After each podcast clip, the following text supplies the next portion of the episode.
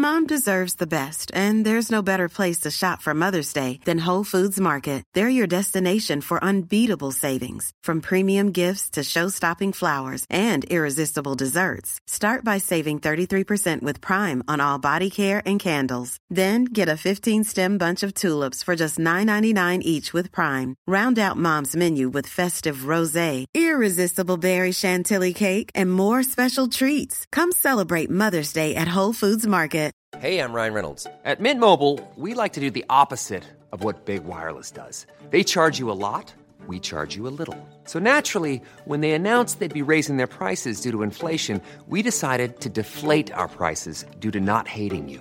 That's right. We're cutting the price of Mint Unlimited from $30 a month to just $15 a month. Give it a try at mintmobile.com slash switch. $45 upfront for three months plus taxes and fees. Promo for new customers for limited time. Unlimited more than 40 gigabytes per month. Slows. Full terms at mintmobile.com.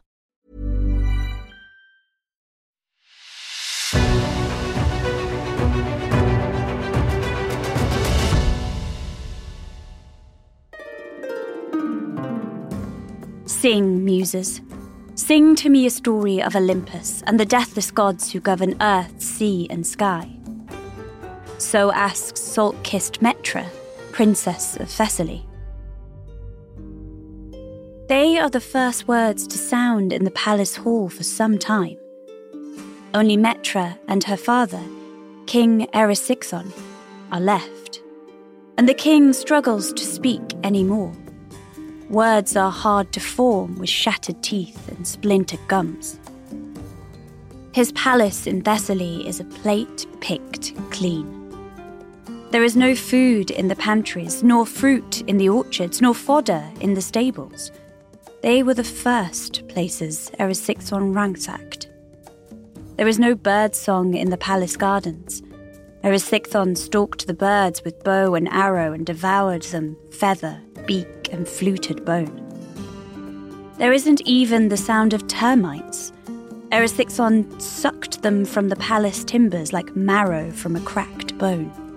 His appetite is unnatural, insatiable. It has all but destroyed him. That is why Metra calls upon the Muses for explanation, for aid. The company of sisters oblige, but they do not descend to the palace hall alone. An older woman stands among them. Golden ears of corn are woven into greying hairs, a circlet bright as any torch. About her neck, the seed pods of poppies are strung like beads. They punctuate her every movement with a whispering rattle. This is the source of your father's curse, sing the muses. This is the source of his hunger. Demeter of the good grain, goddess of abundance. It's The Ancients on History Hit. I'm Tristan Hughes, your host, and welcome back to our special series on the Greek gods and goddesses. Last time it was the turn of Persephone, now it's the turn of her mother, Demeter, goddess of the harvest, goddess of fertility, but also a goddess who you absolutely did not want to offend, you did not want to get on the wrong side of. Following this, we have a chat with the amazing, the best selling author, the broadcaster, the comedian, Natalie Haynes. I was fortunate enough a few weeks back to head over to a studio in Soho to interview Natalie in person. It was a fantastic chat. We really explore the figure of Demeter, especially the story of what she did following the abduction of her daughter Persephone by Hades, god of the underworld, and how Demeter was determined to retrieve her daughter and would go to extreme measures to do so, to force even Zeus, king of the gods, to bow down to her will. It is a tale and a half. I really do hope you enjoy. Here's Natalie to talk all things Demeter. The Muse's song opens in forte, the crack of an axe and the branches of a great oak creaking in pain. The palace of Thessaly is to be expanded. Not even a sacred grove to Demeter is to stand in its way. But while King Erysichthon's woodsmen have levelled the lesser trees, they dare not touch the great oak. They have seen the eyes of Dryad, a tree nymph, peeping from the knots in its bark. The Dryad's residence gives the king no pause. When he hears of the woodsman's reticence, he heads to the tree with an axe of his own, a blade fresh from the whetstone's kiss. One bite, two, now three, now four. The hatchet's unger splits the trunk in half. It is a death sentence to the Dryad.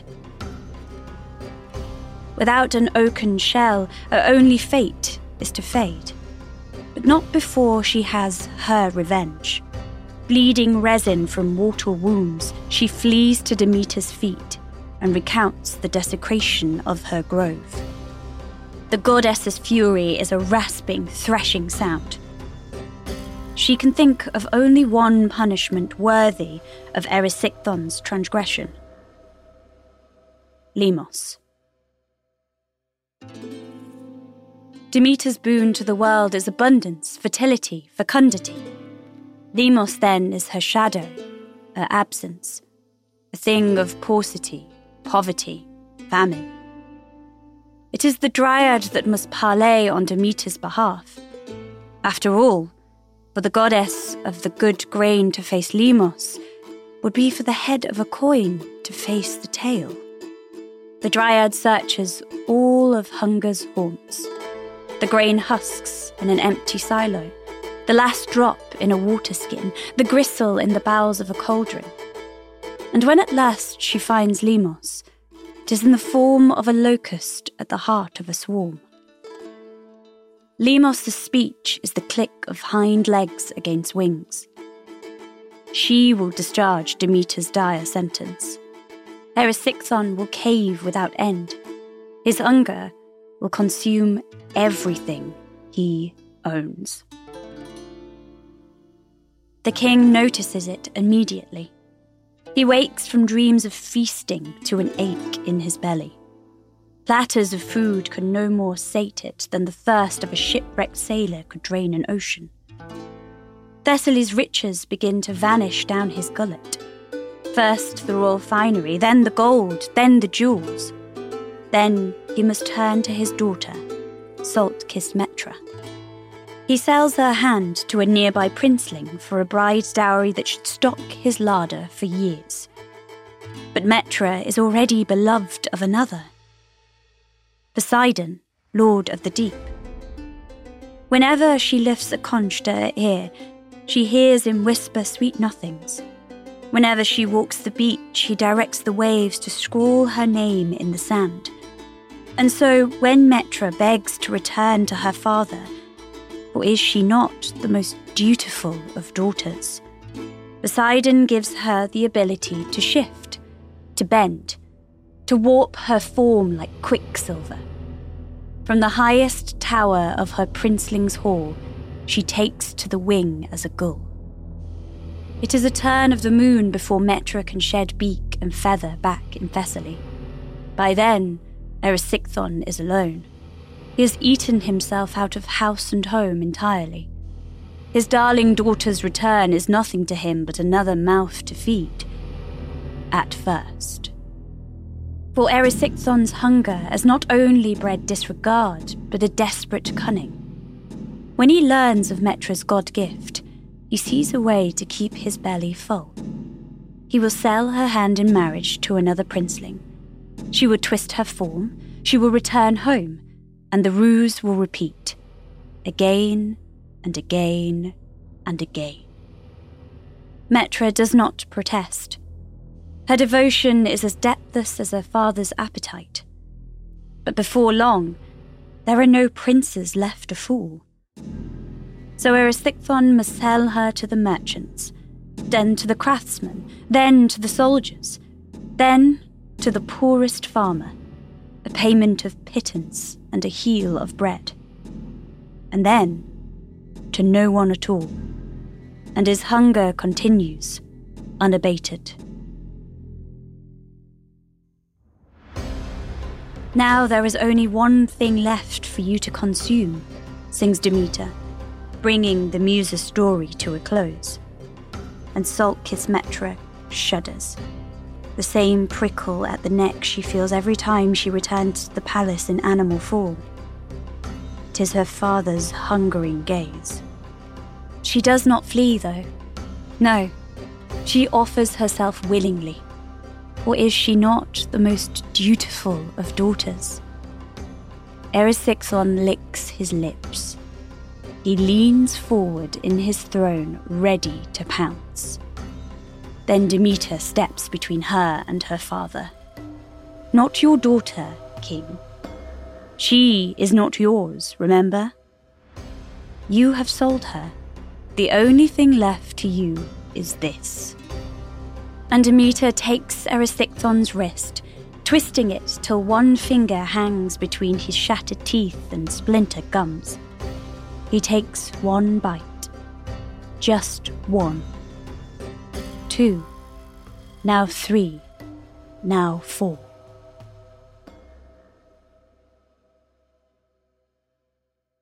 Natalie, always a pleasure. Great to have you on the podcast. Thanks for having me. Now, you're more than welcome. I had no idea with the goddess of Demeter just how wrathful a figure she could be at times. I think the thing is that we tend to sort of squish her in because she's the goddess of agriculture and grain that we tend to sort of think of her in a kind of mother earth kind of thing and firstly they're fully separate goddesses gaia obviously is a whole separate goddess and so that doesn't help us. And also, Gaia is capable of being pretty murderous just on the quiet. You know, the Trojan War is caused in some versions of the story because she and Zeus decide there are too many people. It's population anxiety. It's like, oh, we're too heavy for Gaia. So they have a war to exterminate some of us. But Demeter is.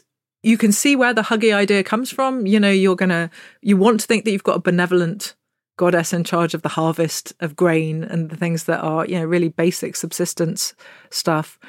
But I think because of that, it is tempting for people to take her not that seriously. It's, you know, she's so nourishing and so kind. So she must be. And it's like, yeah, well, I would definitely have thought that. I think I probably wouldn't have been as exploitative of it as Zeus and Hades are when they decide that because, you know, she's just their sister. And anyway, what could she do about it?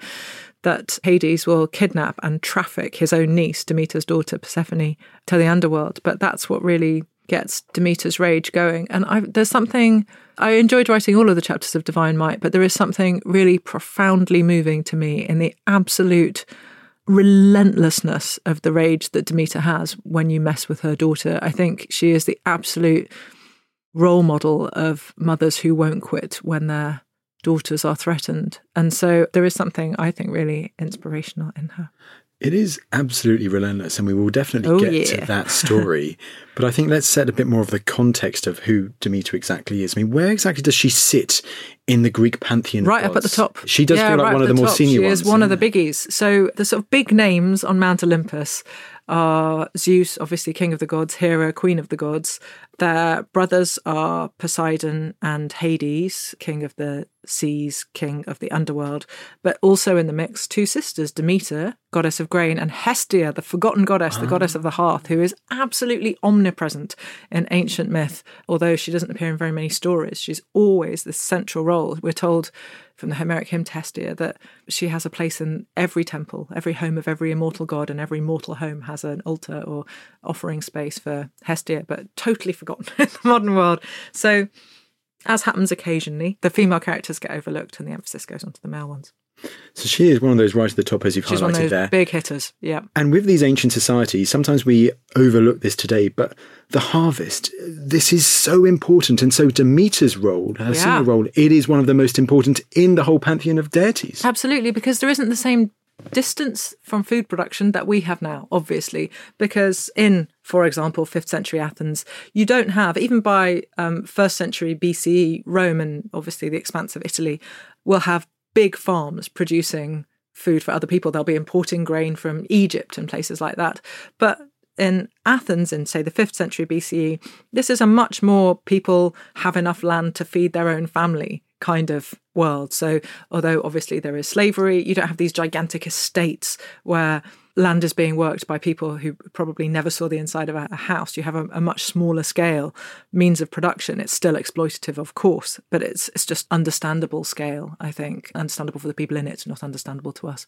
And so, I think it's pretty well inconceivable that you wouldn't have thought about the importance of the weather and the harvest in the average person's day because you would know the consequences that you know if there were terrible weather around the time of the harvest and you couldn't get a good supply of grain then you knew that people would be having fewer rations through the winter. You know this isn't something theoretical this is real. And so i think probably that's why she seems so present if you see what i mean.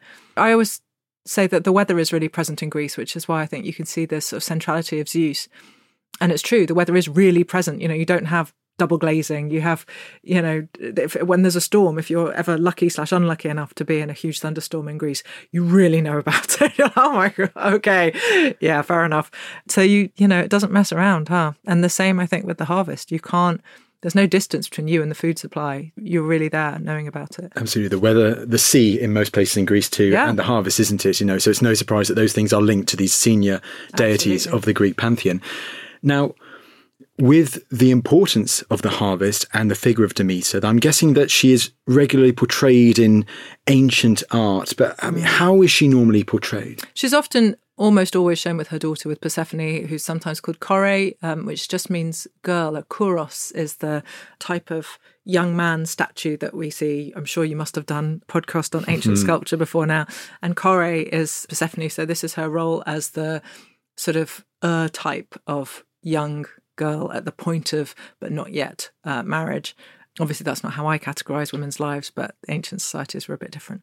And so they're usually shown together, and Demeter is often shown with grains of wheat, with stalks, uh, with stems, things like that in her hands.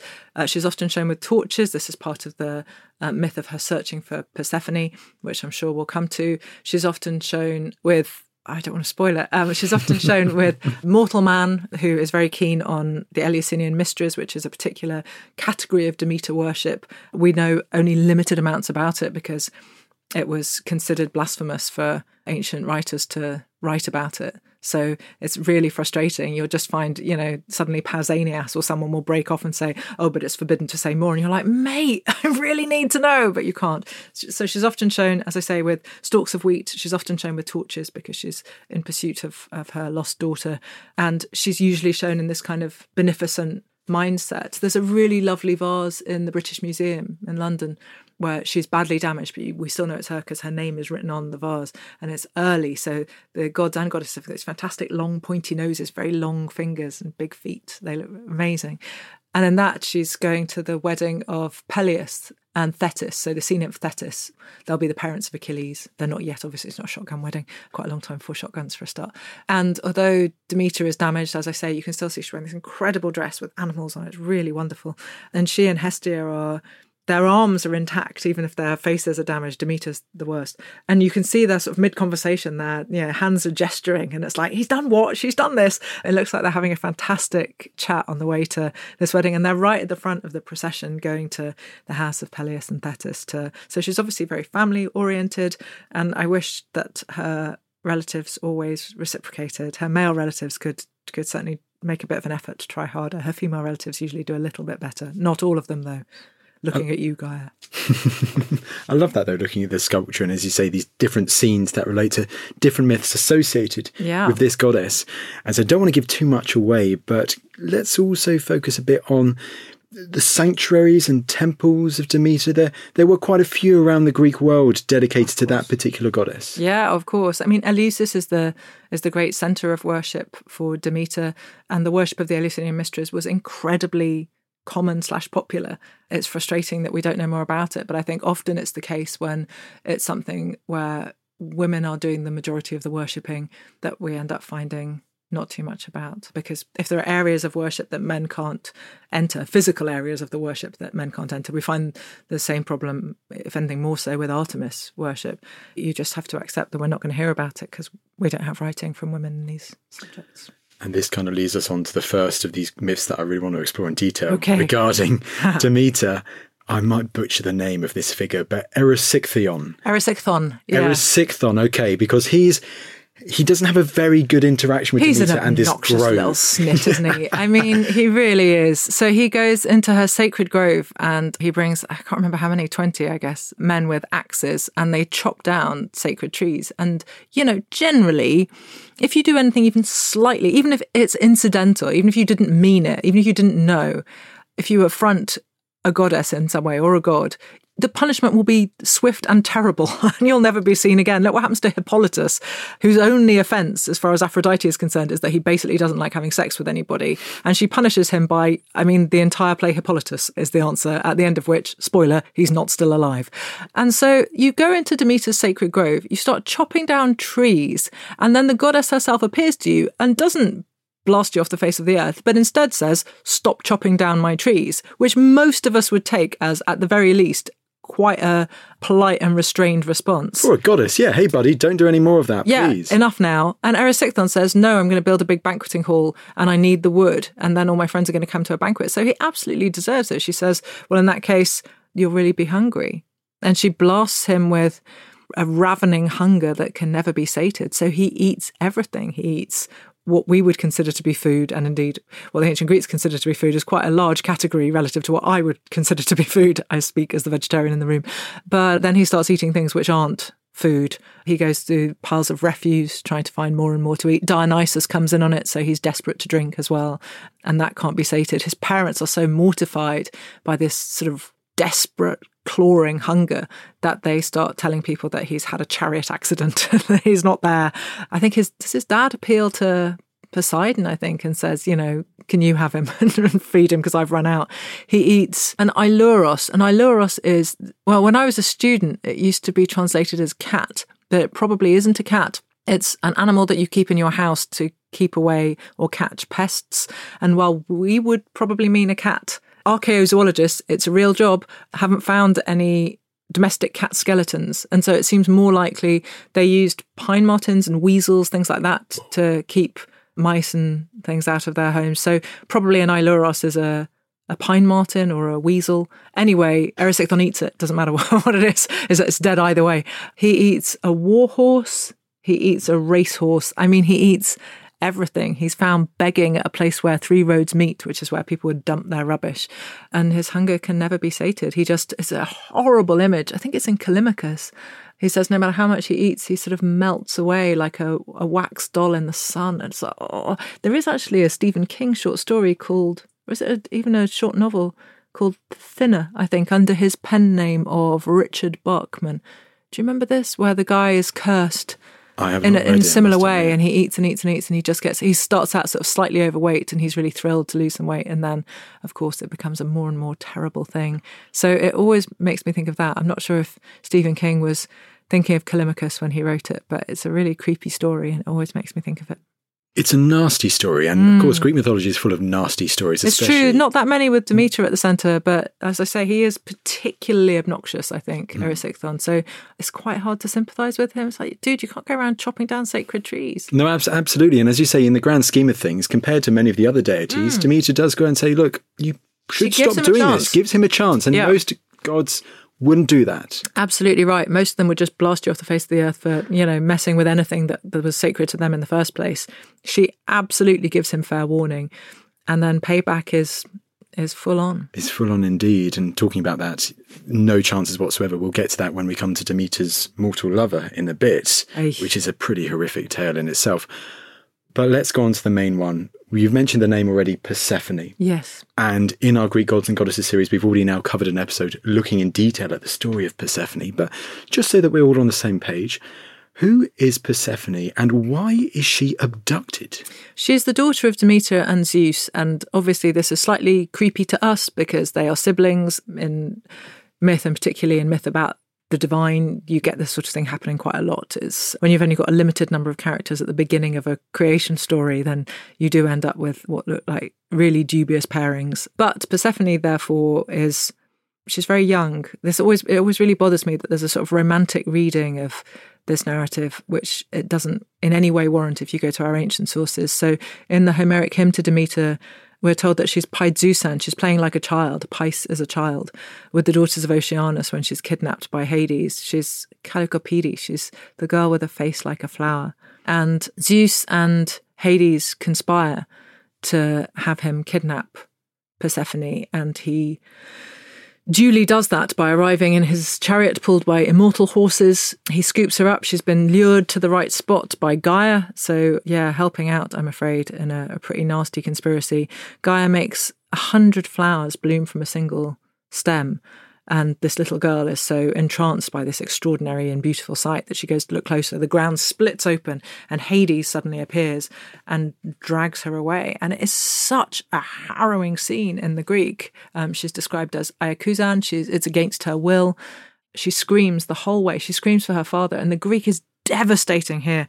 It says the the many named son of Kronos, which is a, a poetic way of saying Hades, takes her, and she screams for the son of Kronos, meaning Zeus to save her. So you can tell from the Greek, even though we would separate out and explain the names in English, I think, that there's no hope for help because they're essentially the same. The son of Kronos and the son of Kronos are in it together. So she screams until she goes underground. Hades takes her underground, at which point she realizes there's no there's no point in screaming anymore. And everyone sort of pretends that they didn't hear or see anything. Uh, the the hymn says that no one heard or saw anything mortal or immortal, but actually a couple of people do hear. Hecate hears, and Helios, the sun god, obviously has a bird's eye view of everything. Demeter searches for Persephone night and day because she hears that final scream. And so she's terrified that something awful has happened to her daughter, which has, of course. And she searches for her for nine days and nights. That's why she's so often depicted, I think, with torches in Greek art, because it's the Eleusinian mysteries worship of her recalls this desperate point in her her quest to find her daughter. And she searches and searches, and eventually Hecate says, Well, I heard her screaming, we should go and speak to Helios. And Helios says, Yeah, your brother's taken her and she's going to marry him, and you should be grateful because, you know, even though he's your brother, he's a very sort of worthy son in law. Just to clarify, so Helios, he is god of the sun. He is god of the sun. Right, so he's so got. he sees everything. He can see the lot, yeah. And so Demeter demands her daughter be returned, and nobody listens to her because she's so easily underestimated, I think, because she's nice and because she makes grain. It's like, well, what could she possibly do? And the answer is she can withdraw from the divine sphere. She withdraws from Mount Olympus and she searches on regular earth uh, among mortals for her daughter. She won't go back to Olympus. She exhibits really kind of ritual mourning behavior. She doesn't bathe, she doesn't eat or drink. And gods obviously don't need to eat and drink to survive, they're immortal, but it's part of their kind of beautiful immortal existence that they, you know, drink ambrosia and eat nectar and all that stuff. And she does none of that. She goes and lives among mortals. She looks after baby boy, the son of Celeus in Eleusis, and Metaneira is his mother's name.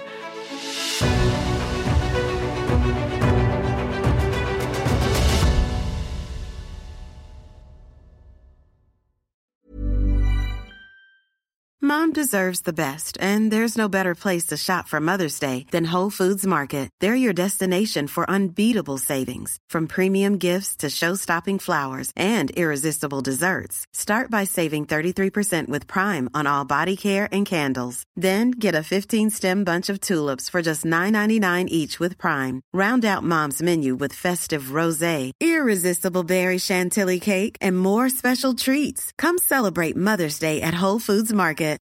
Life is full of what ifs. Some awesome, like what if AI could fold your laundry? And some, well, less awesome, like what if you have unexpected medical costs? United Healthcare can help get you covered with Health Protector Guard fixed indemnity insurance plans. They supplement your primary plan to help you manage out of pocket costs. No deductibles, no enrollment periods, and especially no more what ifs. Visit uh1.com to find the Health Protector Guard plan for you.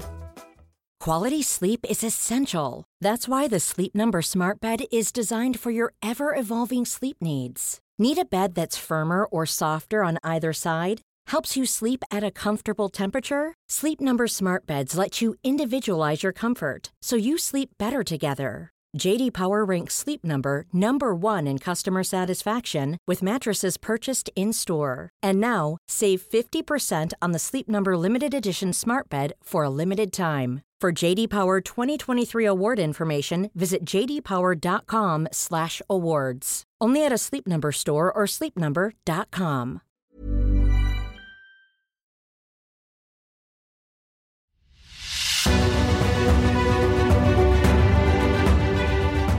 Shall we explore that story of Hmm. Calais? Because that's a really interesting one. You've got Iambe there as well. So I'd really love to delve into the detail. Gorgeous part of the story. Isn't It it is, isn't it? So, she turns up yeah, go on then. grief stricken, obviously, but disguised. But like quite a few goddesses, she's not a mistress of disguise. I would say Athene is really good at disguises, although she sometimes loses interest. There's a great bit in the Odyssey where she turns up at Ithaca and she talks to Telemachus, the son of Odysseus and Penelope, disguised as one of his friends. And then, obviously, when the conversation is finished, she just turns into a bird and scoots straight through the roof. And you're like, oh, yeah, good disguise. But Demeter's probably, if anything, even worse at disguises than that because she meets the daughters of Celeus and Metaneira at a well. And they say, oh, you seem like a goddess. And it's like, well, sort of an early fail on the disguise front. And she says, oh, I'm looking for, uh, you know, some kind of employment. I could be a nanny. I could do that sort of thing. And they're like, oh, yeah, our mother could maybe. And they go home and say, we met this beautiful godlike woman. And so her mother says, oh, yeah, go and get her and bring her back. And then when she turns up, she's sort of gigantically tall. Goddesses and gods in Greek myth are bigger than us. And so she's sort of towering in the doorway.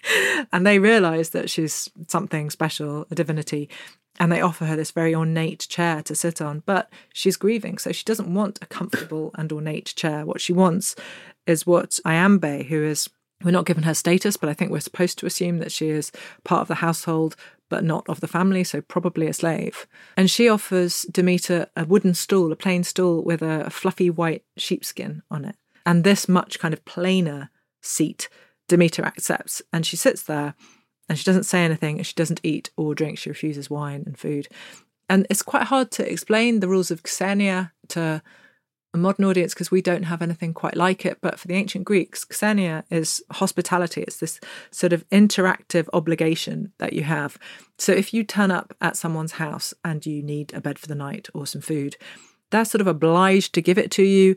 And then you have a connection between your two families forever. You exchange gifts when you leave, when they come to you, the same thing happens. And when I say it's an obligation, what I mean is in Euripides' Alcestis, when Hercules, Heracles, turns up at the house of Admetus, who's just lost his wife, spoiler, Alcestis, Admetus swears his entire household to secrecy so that Hercules isn't put off by the fact that they're in mourning. So they can't tell him that mistress of the house has just died. I mean, it's really, and it's weird for us because obviously the word xenos is the root of xenophobia.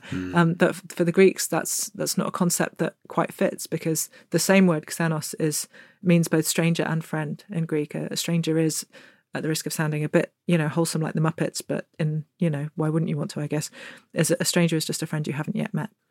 So interesting, isn't it? And how that applies, you know, that real world thing in the ancient Greek mindset is applied Absolutely. to this the- particular yeah, myth to the of goddesses Demeter. too. And also with Demeter when she is she's at rock bottom at this time. She She's- absolutely is. She can't eat, she can't drink, she can only sit on this little stool. And it's Iambe who realizes what the right thing is to do. And it's just the most Mm-hmm. extraordinary moment in the Homeric hymn.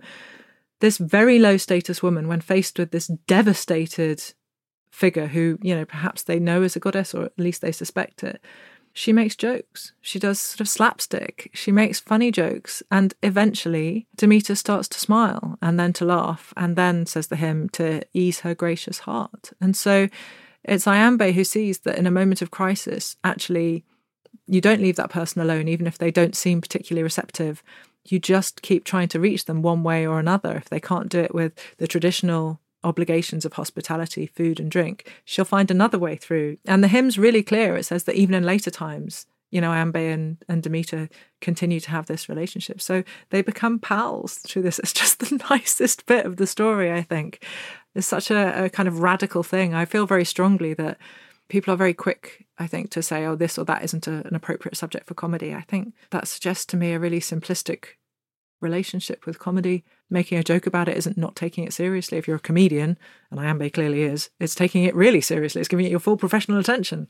And so she sort of realizes, Iambe realizes something really important, which is that when someone's in this kind of really terrible place, they maybe need you to go down and hold their hand as they climb their way out. You know, it's lovely. It's a lovely and a very powerful image. And I can imagine for you, you're an author, you're a broadcaster, but you're also a comedian. Mm. And you can kind of probably understand and very much align with that the power of jokes Yeah. in difficult times. In that atmosphere that Demeter is in at that time, she's at the court, she's a stranger, but she's been welcomed in. Mm.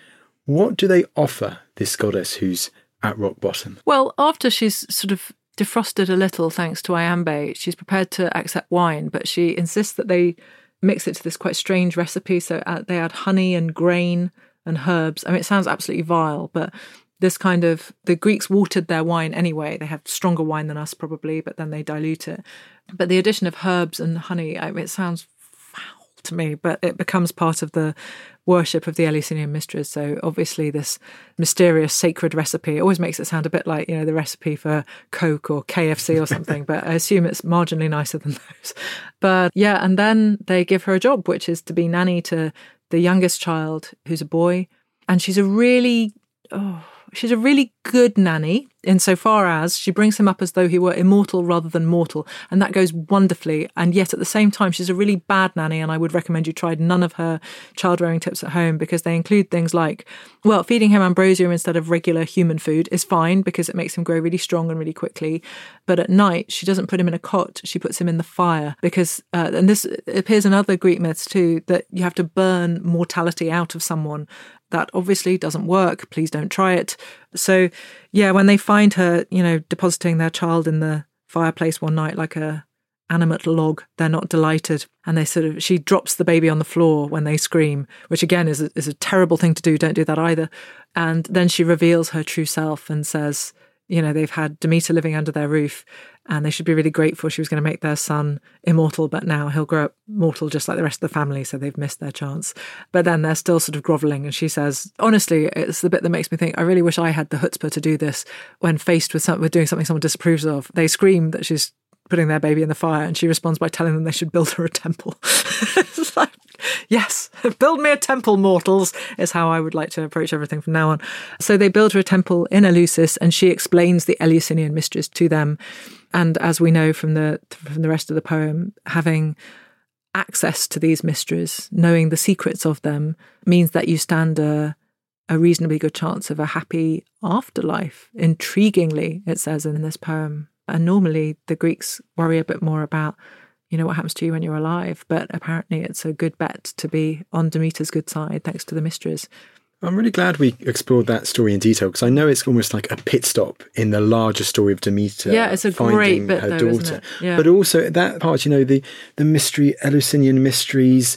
This is almost the origin story of how this cult, Absolutely. the worship of Demeter at that particular place comes about and becomes so popular yet mysterious Yeah. for hundreds of years afterwards. Yeah. I mean, it is, it's really, really interesting because, you know, we find various kind of like connections to it, sort of tips to it, or Easter eggs lurking around. And you always get it shut down. You know, someone like Pausanias will say, Oh, you know, this thing happens and it depicts a pomegranate, but we can't say anything about that. And you're like, Oh, what is it about the pomegranate? You can't know. Sorry, no. So, yeah, we just, we know the pomegranate features in the story of Persephone and Demeter, but that's all we know. If, did people, well, I mean, interestingly, I was talking to somebody the other week and one of her students is doing a PhD on pomegranates being used as contraceptive in the ancient world. So obviously, pomegranates played a much bigger part in the lives of women and girls than I realised, but I would not have found that out from Pausanias. So I had Yeah. no idea. You must I know, right? that line, right? Yeah, absolutely. Well, going on from Eleusis, Yes. this part of Demeter's story, come on, let's keep this story going because Yes. it's a really fascinating one. yeah, it's a page turner. She's left the court. Yes.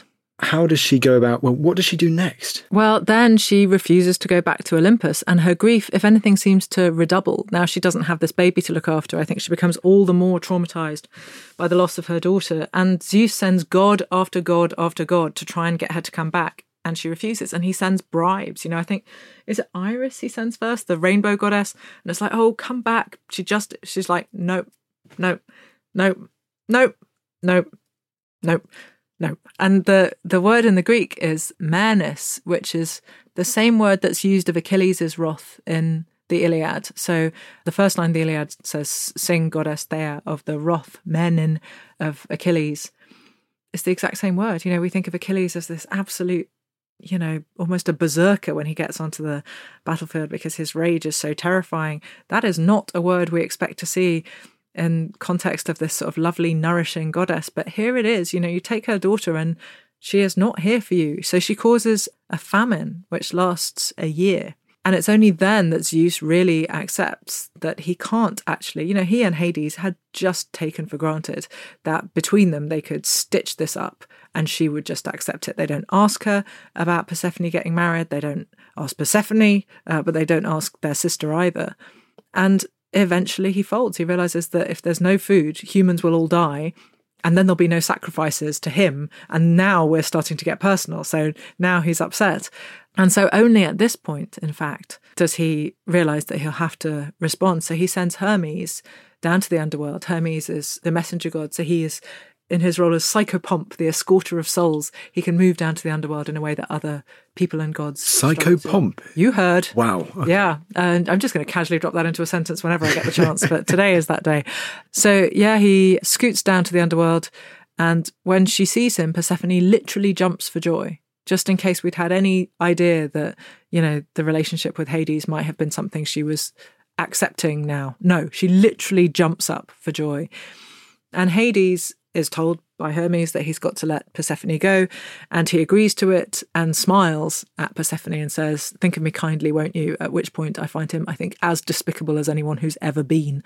Uh, you know, you kidnapped her, you trafficked her, you entered her into a forced marriage with you. She's been there for well over a year and she still hates you. And now, you know, it's like, oh, think of me kindly, like a wheedling child. It's like, you are revolting to me. And then he does something that is the the more famous part of the story, but generally for the wrong reasons, I think. He force feeds her a pomegranate seed. He does so lathre secretly, says the Greek. And you think, well, how can you force feed someone secretly? You have to read the poem quite closely to realize that he's keeping it secret, not from Persephone. He force feeds her, you know, in the same way that suffragettes were force fed. He force feeds her a pomegranate seed, huh? He's keeping it secret from Hermes because he's scared uh, that Hermes will grass him up to Zeus. So again, it, she's described, Persephone is described as Iakadzusan, I think. It's the longer version. No, Iakadzomenon, against her will. And as we know, of course, when she gets back to her mother, Hermes takes the, the chariot, Hades loans the chariot. So he's playing nice the whole time. He loans his chariot and the immortal horses to Hermes. Hermes takes it all the way back to Demeter. And the two lay eyes on one another. And the language is just gorgeous. It's of same mindedness. Mm-hmm. They are homophron in Greek, so they have the same mind and they gladden each other's hearts and they ease each other's grief. It's really interesting the language of how people meet in this poem because when men meet men, what you tend to get is deceit, as happens with Hades and Hermes just there. When women meet women, what you get is this consolation, this meeting of minds and hearts. There are more examples still to come. And we saw it earlier with Hecate helping Demeter out. And so what happens at this point is that Demeter must ask Persephone if she ate anything while she was in the underworld. And I say what must happen because at this point the manuscript is corrupted. And so this is conjecture uh, from papyrologists. But that must be it because the answer is there. Persephone says, He force fed me pomegranate seed. And that, of course, means that she's going to have to spend part of every year forever in the underworld, which again, people often like to construe as, you know, this incredibly romantic narrative where Hades is a god who loves too much, but this is his way of keeping her, you know, for just part of each year. And it's like, she's not the goth queen. He is not the goth king. He is just a horrible, trafficking, controlling man. And she is somebody who is viciously mistreated by him. But the eventual conclusion is that she'll be able to stay, you know, back on the surface of the earth with Demeter for at least some of the time and and then Rhea, the goddess, is sent, who's the mother of Demeter, so grandmother of Persephone, but also the mother of Zeus. He sends Rhea to to sort of go and ask Demeter to come back. So it's like, did you behave appallingly and then send your mum to try mm. and clean up your mess? Yeah, okay, mm-hmm. but that is what happens. And again, goddesses meeting means that there's this beautiful bonding moment where Rhea asks Demeter to hasten the harvest along because we're all so hungry, and Demeter does that. So we don't all starve because Demeter decides that now she's got her daughter back. It's also such a, a horrific family affair, isn't it? Yeah, too, with the gods. isn't that always the way with the Olympians? You got the mother coming in at the end, but you know Hades is mm. Persephone's uncle. Zeus is the brother of Demeter, as yeah. is Hades, conspiring against their sister. Yeah, and at the end, it's it is brutal to listen to, and yet it is one of the most well known myths in all of Greek mythology. But Yeah, and we're incredibly lucky to have it because mm. the manuscript that it comes from was lost and thought lost for an incredibly long time. And then it was found relatively late. And every version of the story that we have comes from this one manuscript that was found in Russia. It was supposed to have been in the Imperial Archive in Moscow, but it was the man who discovered it said he'd found it in a farmhouse and it was being kind of picked over by chickens and pigs. So, if nothing else, we should give thanks for the fact that the manuscript was obviously less tasty than chicken food because otherwise we wouldn't have it at all. And it's just the most beautiful Beautiful story. Some great stories about works from the classical world that I think are discovered by accident or by chance, like Catullus, I think, as well, discovered yeah. in the bush. And this one. Farmhouse is a goodie. Farmhouse yeah. is another one. I, yeah. But in the midst of that story that you've told there so elegantly, Natalie, it's also testament, isn't it, to that great power of Demeter. She's mm. resolute, her wrath, her defiance is so strong. She so will not quit. That even Zeus, king of the gods, has to say, okay. Yeah, this far okay. and no further. You know, what do you want, kind of thing. Yeah, I mean, they consistently underestimate her. I think because it's easy to underestimate a goddess, it's easy to underestimate their sister, but they underestimate her as a mother, and that is a a huge mistake, I would suggest. That's was such a key part of her identity, isn't it?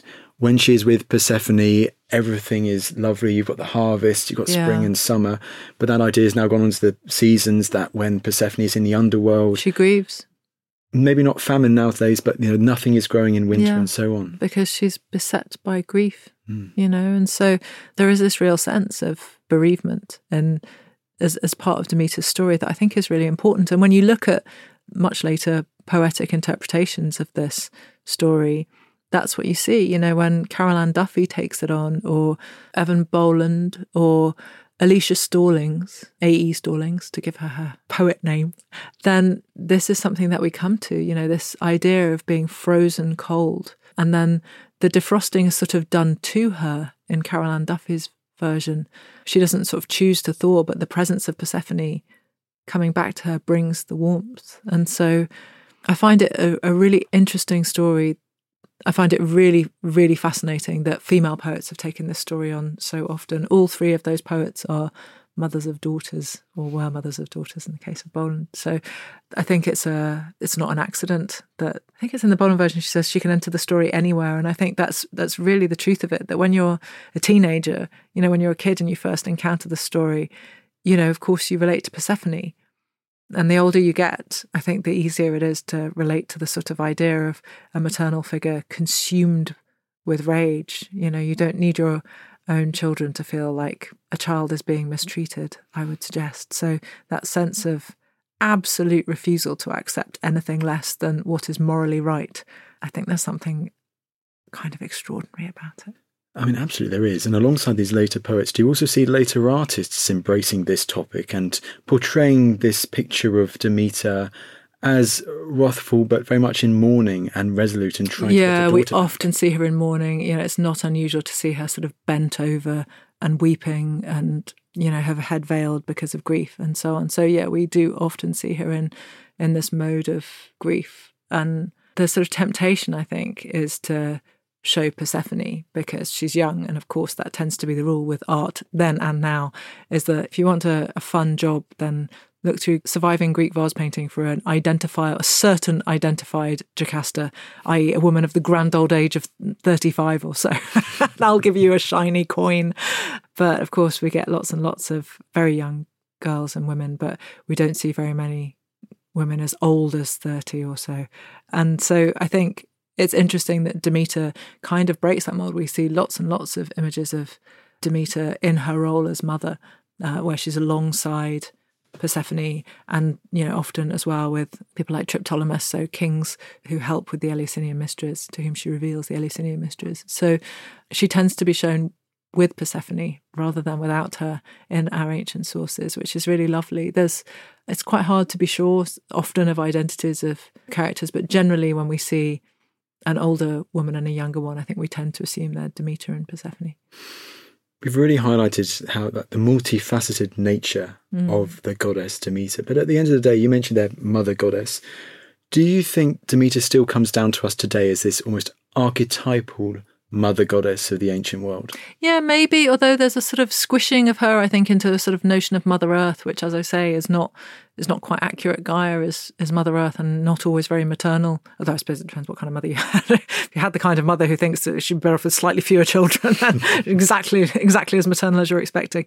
But yeah, I think we've tended to we've tended to make Demeter a little bit, I don't know, boring. And in our ancient sources, she's just a lot tougher, a lot more relentless than that. You know, we're lucky and delighted when we get a harvest, but shouldn't we also be? I often find myself thinking that women who are sort of, or female characters who are seen by people as you know sort of terrible wives like Clytemnestra or terrifying sisters like Demeter in this instance are actually just really good mothers of daughters and people don't know what to do with that because why would anyone care about a daughter when it's only sons that matter? And it's like yeah I know. Imagine that in a patriarchy being prepared to go to the wall for a daughter but there she is. There she is indeed and I love that idea that you know the wrath of Demeter it's so ferocious that it terrifies even the king of the gods. Oh, exactly that story and it's yeah. really nice as you say, I think sometimes you're right too that the name Demeter, compared to all the other gods and goddesses of the pantheon, whether that may be Athena or Aphrodite or even Hephaestus or Ares, might be seen as a bit more boring. But as you've highlighted there, yeah, she's not soft at all. Exactly, it's just yeah. bringing that to the fore. So it must be such a pleasure to to highlight that in your. It was. It was a joy. Yeah, it was a real joy. And I've got a friend who thinks that the Homeric hymn to Demeter is both the greatest of the Homeric hymns, which I don't think many people would dispute really, but also that actually it sets a model for later Greek writing where they're sort of we call it the Greek novel, and there's another conversation to be had on what constitutes a novel, but long form fiction anyway. And they tend to be romantic. They tend to be romances, but here the romance isn't, of course, between Persephone and Hades. How could it be when it's trafficking and forced marriage?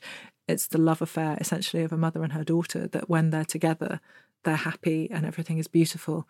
And when they're separated, it's the end of the world. So the tropes that will be used later of romantic lovers being separated are used here of the relationship between a mother who adores her daughter beyond the price of every other person on earth and a daughter who needs her mother to love her in that way because otherwise she would be lost forever in the underworld. Well, Natalie, this has been absolutely brilliant. Is there anything else you'd love to mention about Demeter before we completely wrap up?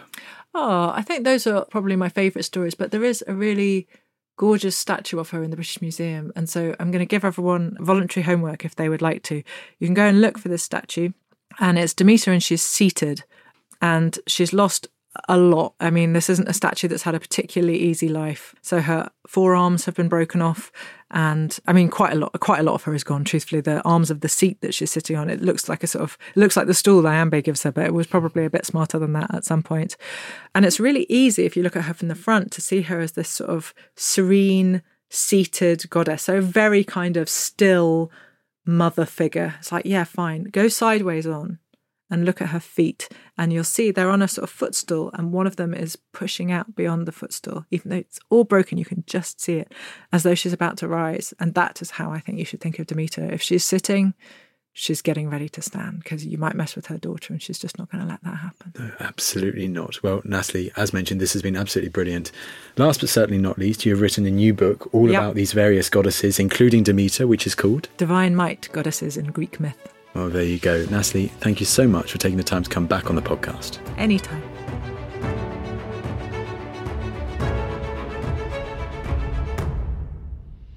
Well, there you go. There was Natalie Haynes talking all of things Demeter and how this ancient Greek goddess was so much more than just the goddess of harvest. Sometimes she gets this reputation as being quite boring compared to the likes of Poseidon or Hades, but actually, when you explore the stories associated with her in more detail, such as how she reacts to Hades' abduction of Persephone, well, actually, she is certainly one of the most extraordinary deities in the whole pantheon. But I do hope you've enjoyed the episode. Natalie was a fantastic guest, and stay tuned for early 2024 when we will continue this special Greek gods and goddesses series. The scriptwriter for this episode for The Myth was Andrew Hulse. The narrator was Nichola Wooley. The producer was Elena Guthrie. The assistant producer was Annie Coloe. And the episode was mixed, a joint team today of Annie Coloe and Aidan Lonergan. Thank you to you all for making this episode a reality. Last things from me. If you are listening on Spotify, make sure to click the follow button so you don't miss out on an episode when we drop them twice every week. If you're listening on Apple Podcasts, make sure to subscribe. And if you'd be kind enough also to leave us either a rating or a comment, let us know your thoughts as we continue to grow, to get bigger, to get better. We've got very exciting plans for 2024, so stay tuned. This is the best part of my job, full stop. And it is such a pleasure to be able to share these amazing stories from our distant past with you and with as many people as possible every week.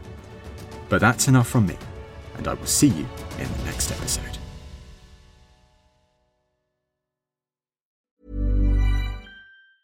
Mom deserves the best, and there's no better place to shop for Mother's Day than Whole Foods Market. They're your destination for unbeatable savings, from premium gifts to show-stopping flowers and irresistible desserts. Start by saving 33% with Prime on all body care and candles. Then get a 15-stem bunch of tulips for just $9.99 each with Prime. Round out Mom's menu with festive rosé, irresistible berry chantilly cake, and more special treats. Come celebrate Mother's Day at Whole Foods Market.